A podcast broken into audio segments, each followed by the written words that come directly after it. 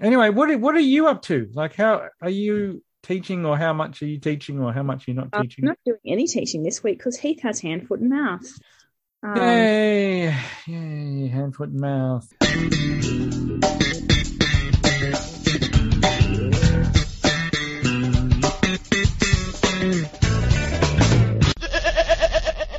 But yeah, it was pretty madness. Anyway, um, I ju- I just wanted to point out. Um, we'll get into it. This is Emily Squires. Uh, for those long term fans, I, I just did some research. Uh, you were in episode seven of the Oh. Chattering Classes, and this is episode 121. Oh wow!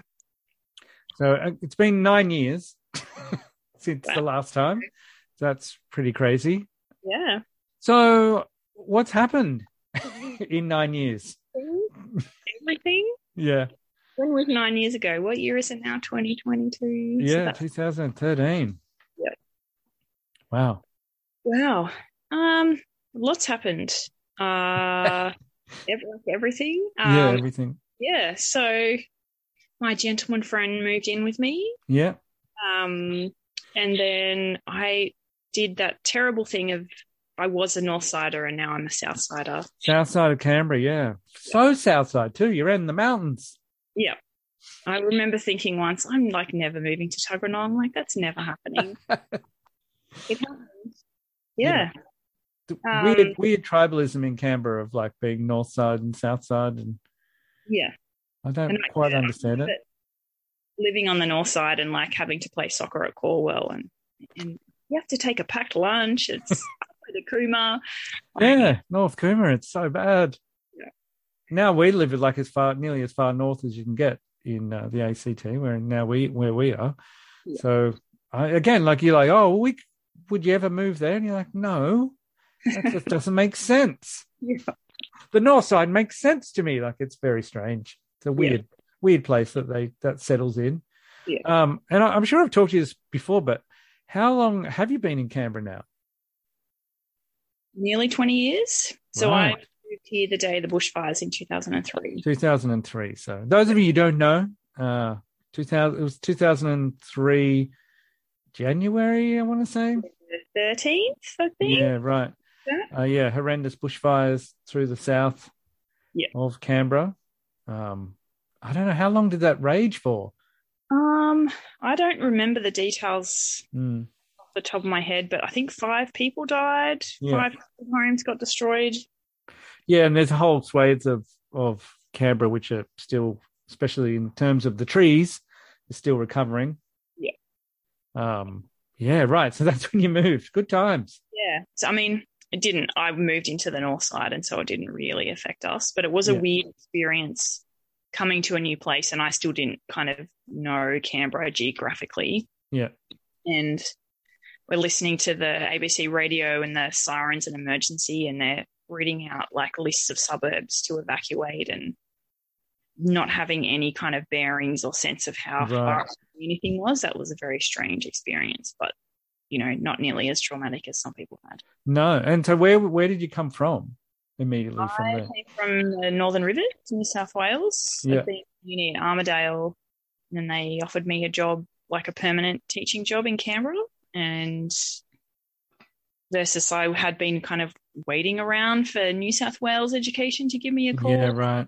Prospect of doing relief lessons in Lightning Ridge or somewhere. they were like, "Hey, would you like a permanent job full Yeah. time?" Sure, let's go there. Yeah, let's go there. Right. Well, you moved from Armidale to Canberra. You like the same wintry climate. It's pretty. Um, I didn't really think about the climate at the time, but it is Yeah. similar. It is similar, isn't it? Yeah. Wow. Armidale than I've ever seen in Canberra. So Right. Fair enough. Yeah. That's true. Yes, it does happen a lot. Um. So yeah, wow, you moved when the bushfires cranked up. Now, I wanted to ask you, really, is uh, like you said, you, you moved in with your gentleman, um, your gentleman caller, shall we say? Um, that and sounds like something else. yeah, that sounds like something else, but that's fine. Uh, and then you got pregnant. Hooray! yeah, And Yeah. your and your due date was what? April yeah. April April 2020. So I started my maternity leave like two or three days before the first COVID lockdown. Yeah, right. All a bit stressful and interesting. And Yeah. uh, yeah, so now I'm the mother of a two year old, two years and five months or something it is. Yeah, right. Yeah, and he's uh so what was the what was that experience like? Like to actually give birth in a lockdown, especially the first lockdown when there was a lot I guess a lot more uncertainty and a lot more well, complete uncertainty, not knowing how long and Well, I don't have any, I only have one child. I don't have anything to compare it to. right, right, right. Uh, it wasn't as bad as I was expecting. Yeah.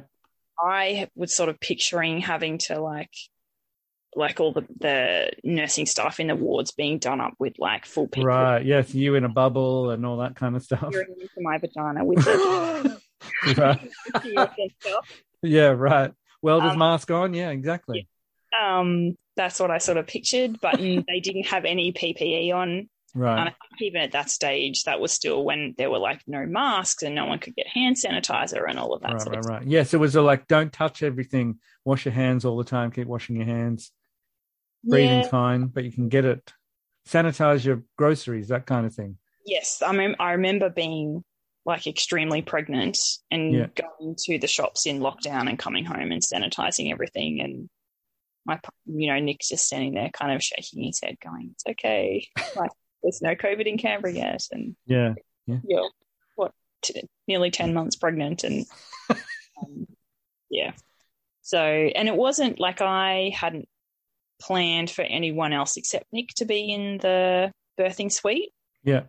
So the fact that we couldn't have family in at that time, like, didn't really make any difference. Right. Um, they planned to come like a couple of days after we got home, basically. So it just meant that first few weeks afterwards, we had no one around. Yeah. Um, which you know might have, like I said, I don't have anything to compare it to, but that could also be a good thing. Like we had our own space. Mm. We didn't have, although we didn't have any help, we also didn't have any hindrance either. You know, I know what you mean. You didn't what you you know what you avoided? You avoided the pop in. You avoided just people popping in just to say hello and give you things and sweet surprise. yeah, exactly. everything. You feel Yeah. like surprise. Yes. Yeah. We bought look, we bought you food and presents. Be Yeah. thankful. We're here. Yay. And then you're like, all right, I, my brains needs to just sit on the lounge and not talk. And Yeah. yeah. Yeah. I, I always remember that was one of the things, especially in the first few weeks, was people would come over with the presents and all that stuff. And then you would they would ask you you retell the birthing story eight million times and it, I would you would get heightened again. That's what I was always feel. I'd get a slight adrenaline rush because you're reliving Yeah. like the most heightened part of your life. And then yeah, you were just like, right, well, I was gonna have a nap, but that's not gonna happen now. And just like, oh no. Yeah. So I guess having that little bubble must have had its uh, nice points as well. Yeah, it definitely did. Um, But how It- long was it until Well, your in particular your your family could come and visit? Um, I can't remember when my family came down, but the in-laws came the first of May. Like Right. that was when the lockdown opened, and they bam, they were here to Yeah, oh, that makes sense. Yes. and it was nice. Like by that time, we were definitely ready for visitors. Yeah. Weeks after, um, and my, I think my mum, my sister was the next visitor, and my parents come from a long way away and were also caring for my elderly grandfather and don't Right. didn't have any other support, so they couldn't just kind of drop everything and come down. Um, so I think my dad didn't meet Heath until it would have been June when my grandfather got sick and we did a flying emergency visit when he was in hospital. Yeah. Um, so it was very strange kind of not having family around and thinking that you'd not not not really expecting, but kind of imagining that there would be particular family experiences that just never happened. Yeah. But also, I've as an adult, I've never lived in the same place as my parents. hmm Um, so I've never had the kind of like weekly family dinners or family just popping in for something. Like that's not part of my experience, and nor is it part of Nick's experience either. So Yeah. Yeah. It's the same with us. It's, uh, you know, living away from our families, you don't you hear those lovely stories of people who say, "Oh, you know, every second weekend my children stay at my parents' house," and you're like, "Oh, what? What? This That's- is the thing. Like, That's a thing that happens? Yeah, yeah, every second weekend, yeah." Like, oh, okay. They love it. Oh, you're like, oh, I bet they love it. That's great. Yeah. That's what it's all about. How much they love it. Yeah, yeah, that's true. It yeah. Right. But I I mean you'll find, and I'm sure you have found that's the same thing we experience too, is that the the grandchildren get that rush of excitement when the grandparents come to visit or when you go and visit them. That is I mean, it probably still happens with uh, a lot of grandparents anyway. But I remember, like Violet, especially when when the grandparents came to stay, she was beside herself, and the more you could keep it a secret, the better the surprise was. And Yeah. a couple of times, like her cousin would come down, um, and she wouldn't know, and then all of a sudden he'd just be in the house and completely freak her out for a second, lose her mind, and yeah, that kind of stuff's really, really good. I, I wanted just to um, ask you a few questions about like the comparison to like how much anxiety or how much stress did you have before Heath was born? And or or maybe maybe if I frame it like this like what were, what were you expecting would be the most difficult aspect of having a baby compared to like having a newborn I guess compared to the reality of it can you remember because it's Um, I don't really remember. Um, the more stressful things were um, in January when there was a bad fire in Yes. the National Park. that's right yeah And we live in Tuggeranong, very close to one of the hilltops hmm which um, like the very, I think the most southern, southerly suburbs of Canberra, like Gordon and Banks, they put on alert. Like Tharwa was evacuated or nearly evacuated. Yeah. If they'd had the same kind of fire spotting that they had for the 2003 bushfires, like our house could have burnt down. right I was away on a work trip. I went and stayed with a friend on the north side of Canberra that night. That was kind of the most scary thing. So I, you know, I was only what seven or eight months pregnant at that stage. Right. So what we're talking about here is like most people's stress and anxiety of having a newborn was pretty much superseded by, uh, you know, pretty pretty hardcore. Those of you remember, like 2019, 2020, worst bushfire season in history, um, and then global pandemic. So I guess a bit of you had some nice perspective thrust upon you in terms Yeah.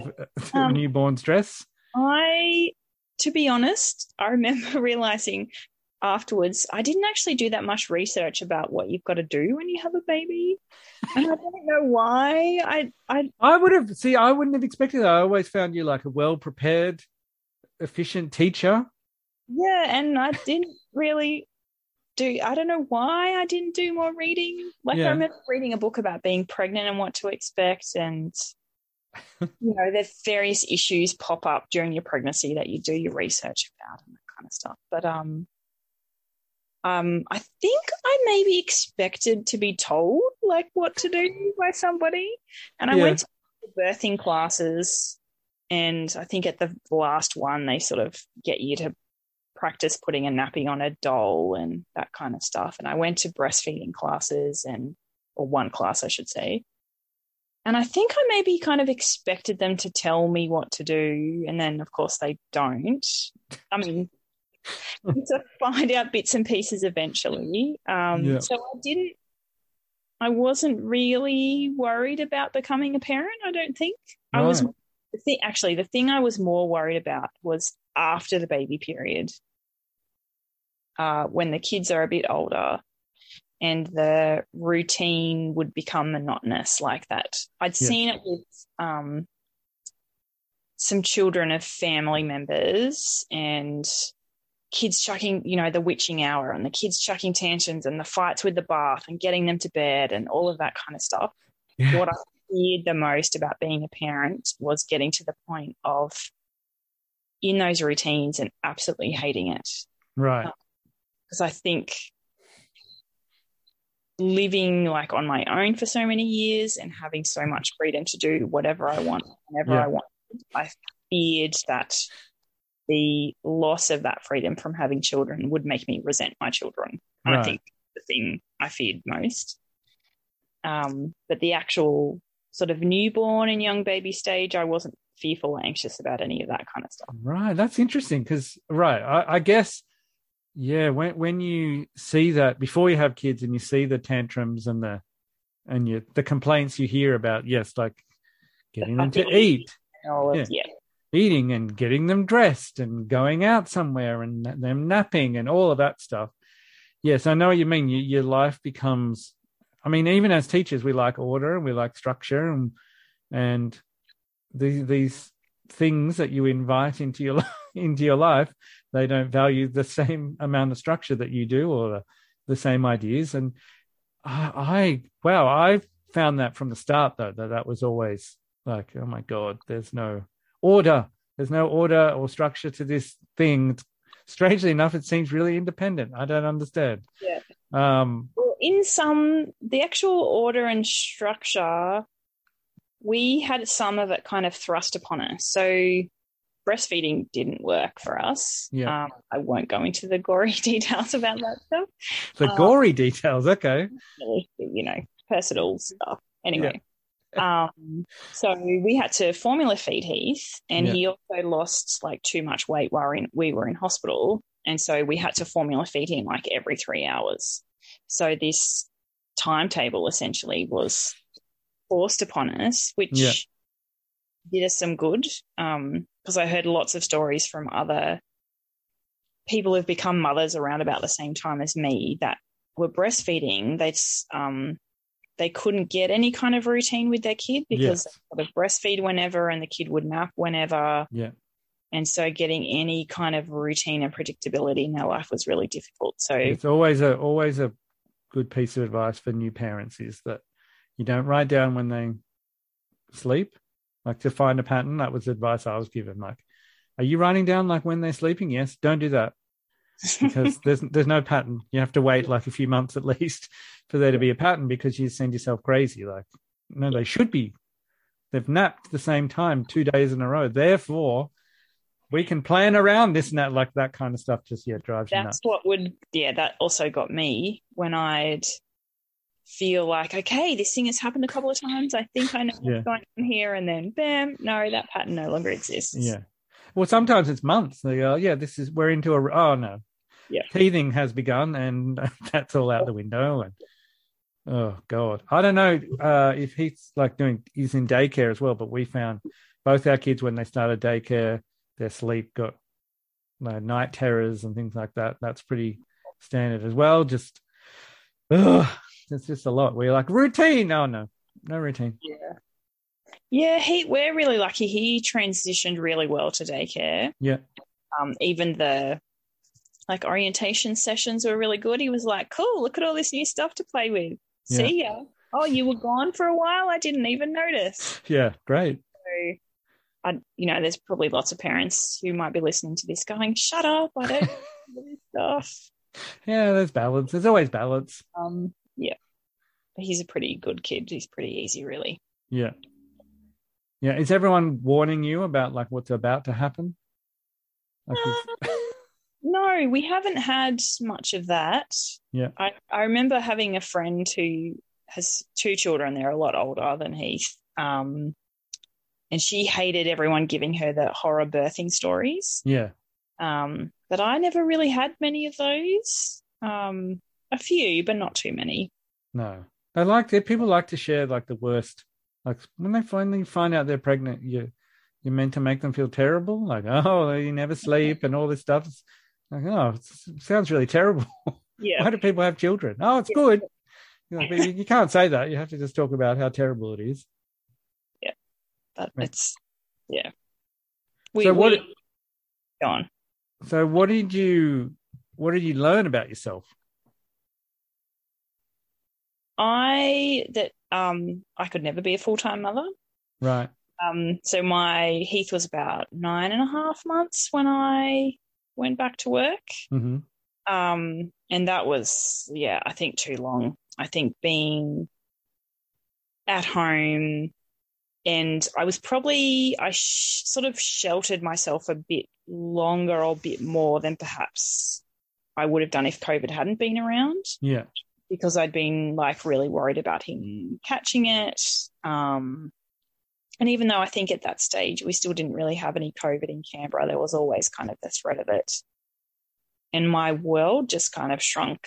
And right. um, I ended up with a bit of like mild postnatal depression and I went to some counseling and that kind of thing. And I think it was just because I wasn't doing enough stuff outside of home and him and yeah brain was slowly turning to mush and well yeah. about things that didn't really matter so much and right um yeah so i guess the main thing i learned is that i i well i think I'm at, at least a reasonable parent, but doing it full time, just being at home with a child or multiple children is not for me. And did it did it change like how you valued work? Like did you see um? Yeah, not how much I well, yes. Um and I think I used to work not too much, but you would know as a fellow teacher how much teaching can just swallow up your life. Yeah. Because there's always something else that you could be doing, like adding to or making better or fixing or whatever. Yes. Um, so, and I don't really, it's sort of made me think about work a bit differently and definitely made me value work but not in the sense that I undervalued it before. I don't really. I haven't been asked this question before, so I haven't had a chance to get my ideas together to be able to articulate them. Well, I, I, one thing I found, especially, was that I think I became a more efficient teacher. Was that I, I spent less time because I had less time. You, you spend less time on like you said, doing trying to make everything better, everything better, and preparation, preparation. But I think I was more efficient with the the less time that I had because yeah. it's when you're at school, like you have to work, I guess. Yeah, and you can't like I. In some ways, it's made me more decisive in saying, "Okay, that's enough. I'm not doing anymore yes. because I can't spend any more time on something." Right? Yeah. I have to, I have to say no to more things. Yeah, that's a good way to put it. Um, so that has helped, but um, it's also yeah. I guess becoming a parent has made me see how important that part of my life is in terms of that the connections with other people, um, the kind of intellectual stimulation, the, yes. the contact with yeah, the contact with other people, but also the worlds and their experiences and all the conversations you have and all that sort of stuff. Did you feel that like the first day, like when you came back and started, you went back into the classroom? Wasn't that just like a? Like it was this? a bit. I felt like, oh, this is the mother old me again. Right. Right. That's very important, isn't it? That. Yeah. Like you, I had lost that part of me. Yeah. It was, um, it was very easy, kind of, even though I was basically at an almost brand new school, um, and I still had to learn a lot of new things. Um, it just felt like slipping back into, you know, an old pair of shoes to use the cliche. Yeah. Yeah, well, you you worry about like, well, can I? I mean, having like you said, ten months off or however long it was for you, like I feel the same after summer holidays when you come back. Like, can I? Am I? can I do this? Am I still like, have I lost it? Like, even having six weeks off. So, yeah. like, after 10 months, I would imagine you would be like, oh, what's it going to be like? Oh, no, it's the same. Right. Got it. Yeah, yeah pretty much. It takes about two seconds. Yeah. Oh, yeah. Right. Not much has changed.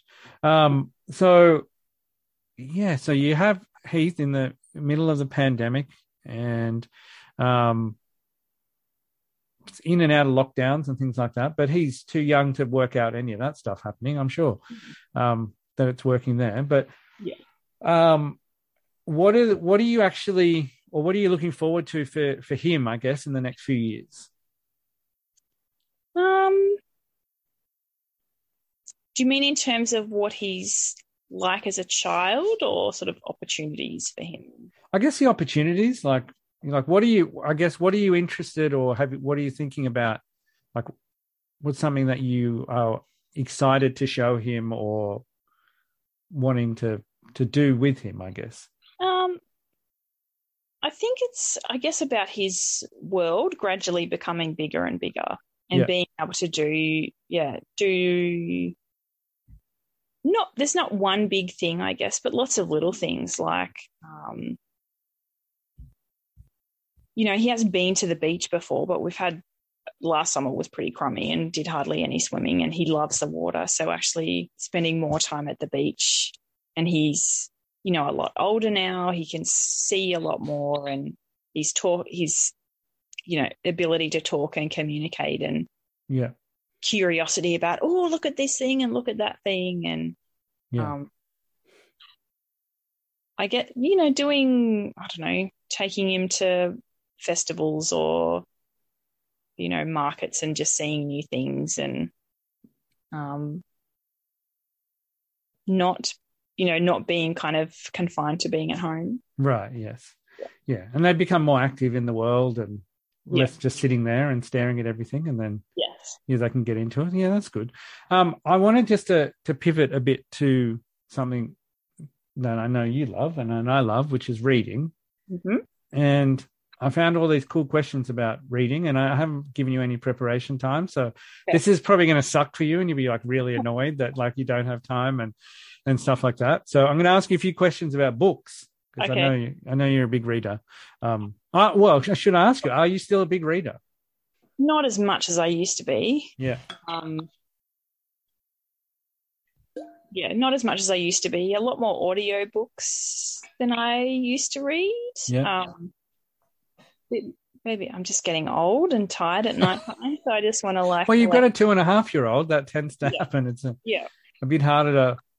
You'd be at that stage now, I'm sure, where you're like, oh, I'm going to read my book, and then two pages in, you're like, ah, yeah I'm tired bed. I have to go to bed yeah, Um, yeah, so it went, you know, dropped right away at some stages and then picked up again yeah, um, at others. Um, I think I'm a more, not mature reader, that's a silly word to describe it, but I'm more willing to take on challenging reads than I used to even 10 years ago, even when I was an English teacher.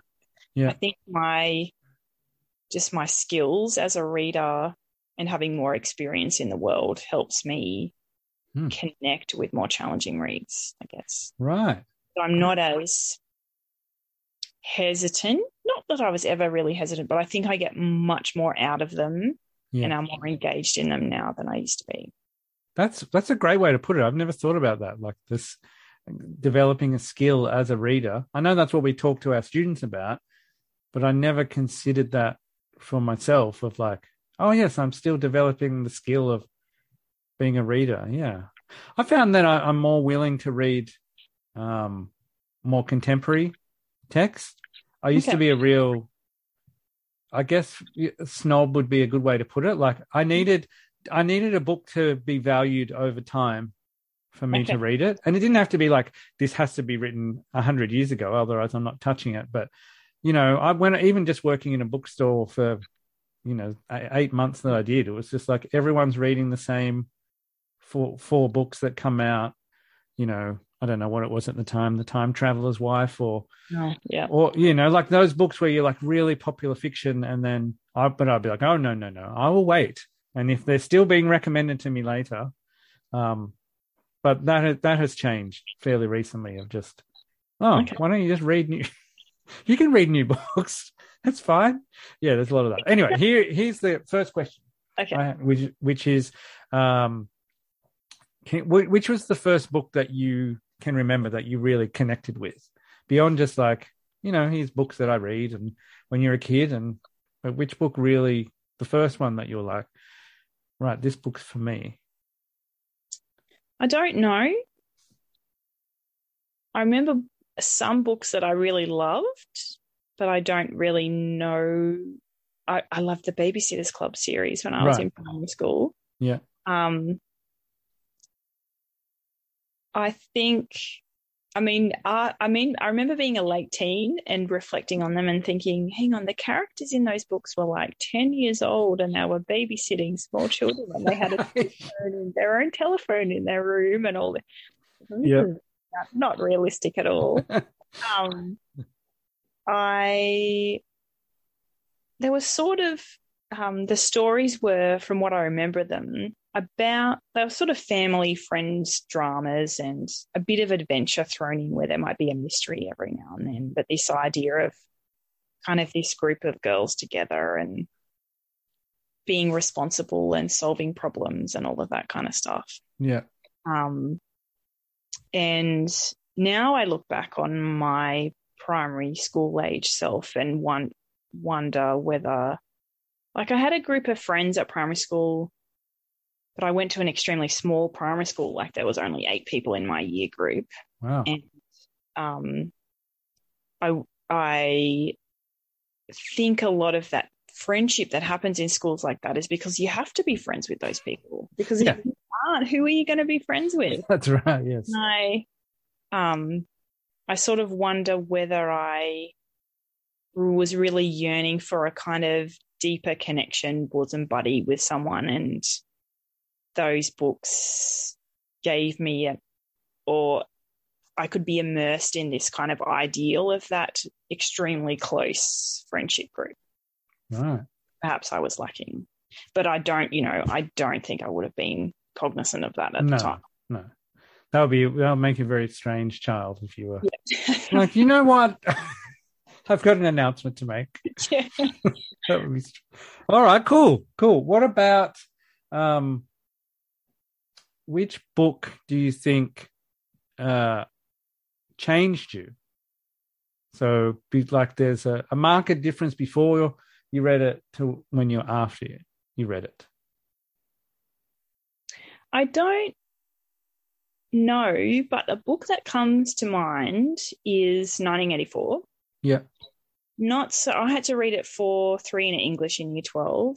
And I remember reading it and finding it depressing. I probably didn't really fully understand it at the time. Yeah. And then um, when I, I don't think I touch, I wouldn't have touched it again, I don't think, until I moved uh, to another school. And yeah, you'll be teaching this um, unit in this class. These are the books that you can choose from to teach. And 1984, I think, was the only one I was familiar with. So I was like, right, I'll start with that one and reread it. And rereading it being, what would the age difference be? Like 20 years? No, 15 years or something. Yeah. I was 15 years older, something like that. Um, rereading it and going, holy hell, like this book is amazing. And um, I just, I think that book is explains, you know, the essence of what it means to be human, but Yeah. also explains so much of the terrible shit that happens in our world and how I guess the philosophy that comes out of that is that everything is about power. Yeah. You know, on you know, between individuals, in communities, organizations, political level, families, everything is about power. And that, you know, O'Brien explaining the party's workings to Winston towards the end of the novel, it was just like this kind of switch flicked for me. And I was like, just explains everything. Like, Yeah. um, so it, I don't know if it changed me, but it gave me some kind of clarity or a way of making sense of lots of the crappy shit that's in our world. Right. Yes.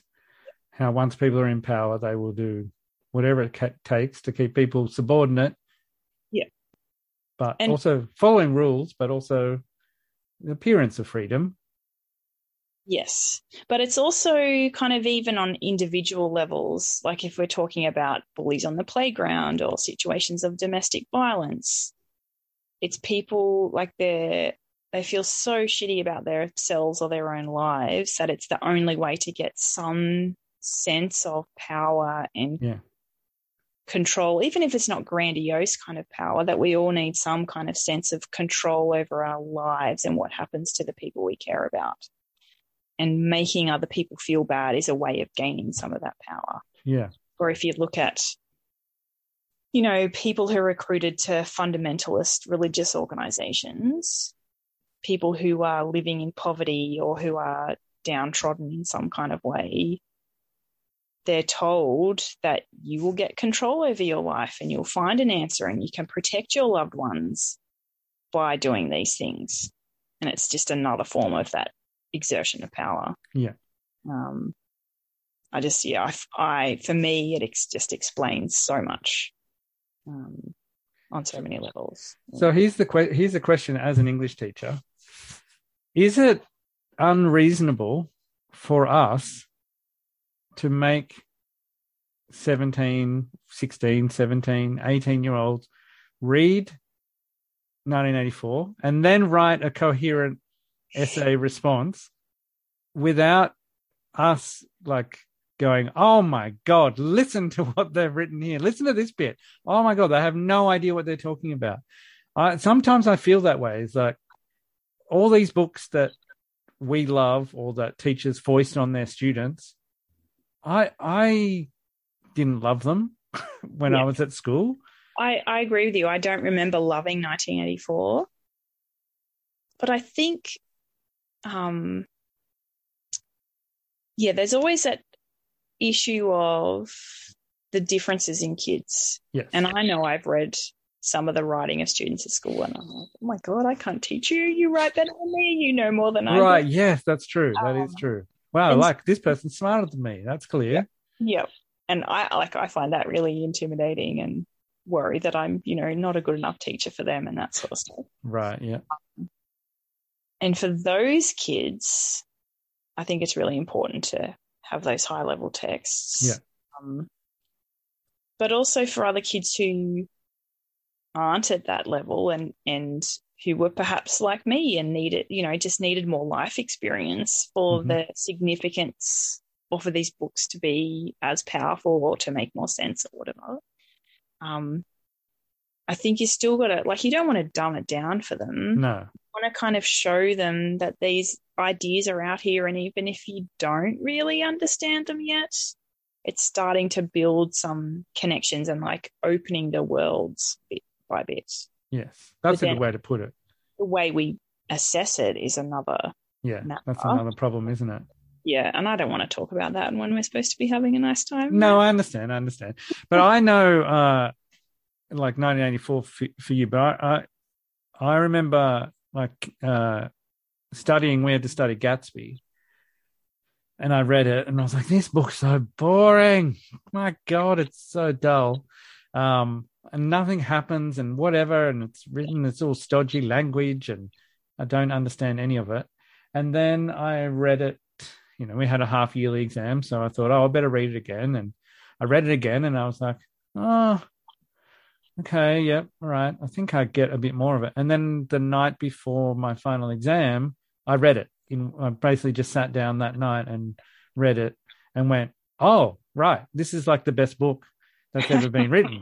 And it, that was the first time that I realized, oh, the more you read, the more you read a text, the more yeah. you get out of it. Yeah. Like it's that's a ridiculous thing to have to learn, but we don't. That's you just learn it by learning it. Yes. Um, if you if you want to be, but that's probably like the book that. Then I was like, oh, okay, right. If I'm an English teacher, that's what you have to do. Yeah, is try and encourage people to read it. I get a hard reading at once, let alone getting students to read it more than once. But yes, and I think that's the. It's like most things, right? Um, teaching young people to persist with something and that you have to do something numerous times or in different kinds of ways and some trial and error yeah. for there to be for the kind of wonders to be shown to be revealed of that thing um, yes. I had That's a similar it. experience with Gatsby. I had to read it for first year uni. You know, we had to read like a book a week or something. Yeah, would, that's. I'll try and explain that to students. Like, you know, I had to. You have to read a book a week. Uh, and sorry, this book's 600 pages, so you get two weeks to read it. You know, like, wow, 600 pages and the writing's really small, and yeah. holy shit! And I've, I've spent an hour reading 20 pages, and yeah, yeah, that is That is pretty intense. Um, and then, but again, reading it as an adult, like 15 or 20 years later, and going, this is freaking amazing. Yeah. Um, but then also like learning more about Fitzgerald's life. Like he was an asshole. Yeah, Like yeah. he was not a nice person, and the crazy life him and his wife had, and it's just like layers and layers of. Well, it's like the um, you know, like we're having a, a very proper conversation about literature, but in Hemingway's A Moveable Feast, where it's all like basically his diaries from um living in Paris in the twenties, and you're just reading this story about like, oh, I met Fitzgerald. uh, I'm sure most of it's made up to make Hemingway seem like he's just a genius all the time.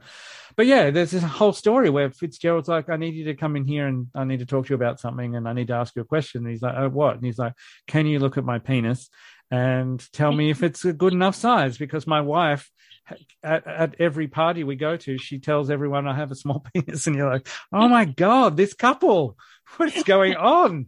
She Yeah. gets drunk and like tells everyone up. And you're like, oh my God, that is not cool. And you're like, this isn't a book. Like he just, it's like, oh, I'm going to write this story now.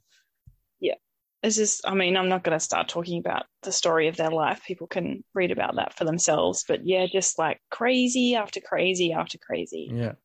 Um, yes. Who can destroy the other?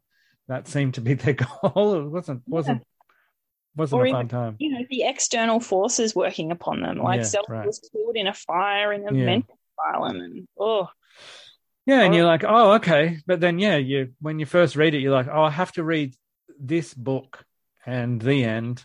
And what what am I meant to write about? And it's like you have to write an essay about do are the characters authentic? And you're like, I don't know. I have no life experience and, I know. Or you're like, like, asking students to evaluate the quality of something. I'm like, okay. I know it's so strange, isn't it? yeah. but it, it is i don't know it is one of it's you know it's something that i guess you want to try and like you said you want to give the chance that someone will want to do it because the difference from me from year 12 to when i went to uni and was studying english and studying literature was you would read a book a week and you would pull things out of it and you can write 2000 words because that's what you want to do. It, it's trying to get them to a point that they want to do it, I guess. Yeah.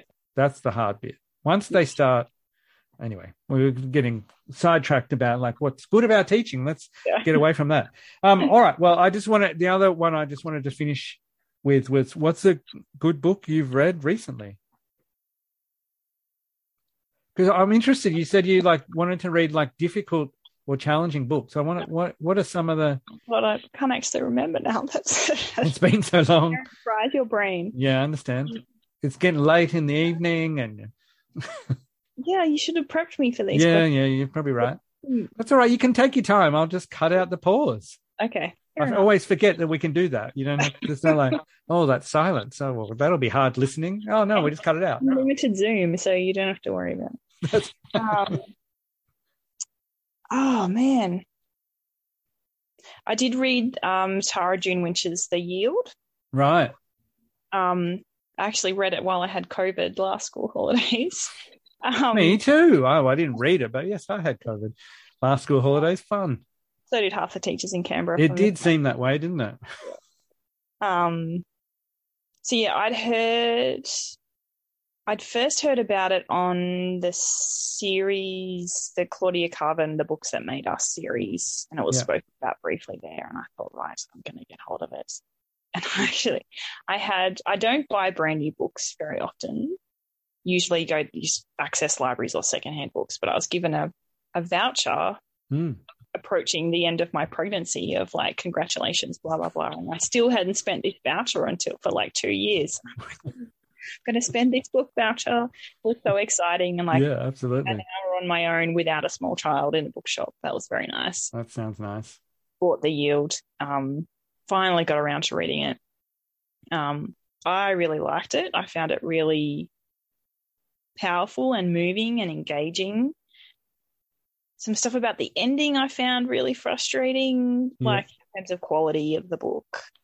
But that could just be that English teacher part of my brain. Yes. Endings are hard. Nice cohesion and things working together. Yeah. Um, yeah, but I really liked it. The Yield. Yes, the yield. I'll add it to my long list of books. Well, anyway, we're going to wrap it up because I don't want to keep you too much longer, and everyone right. needs everyone needs to start getting ready for bed at this Yeah. time.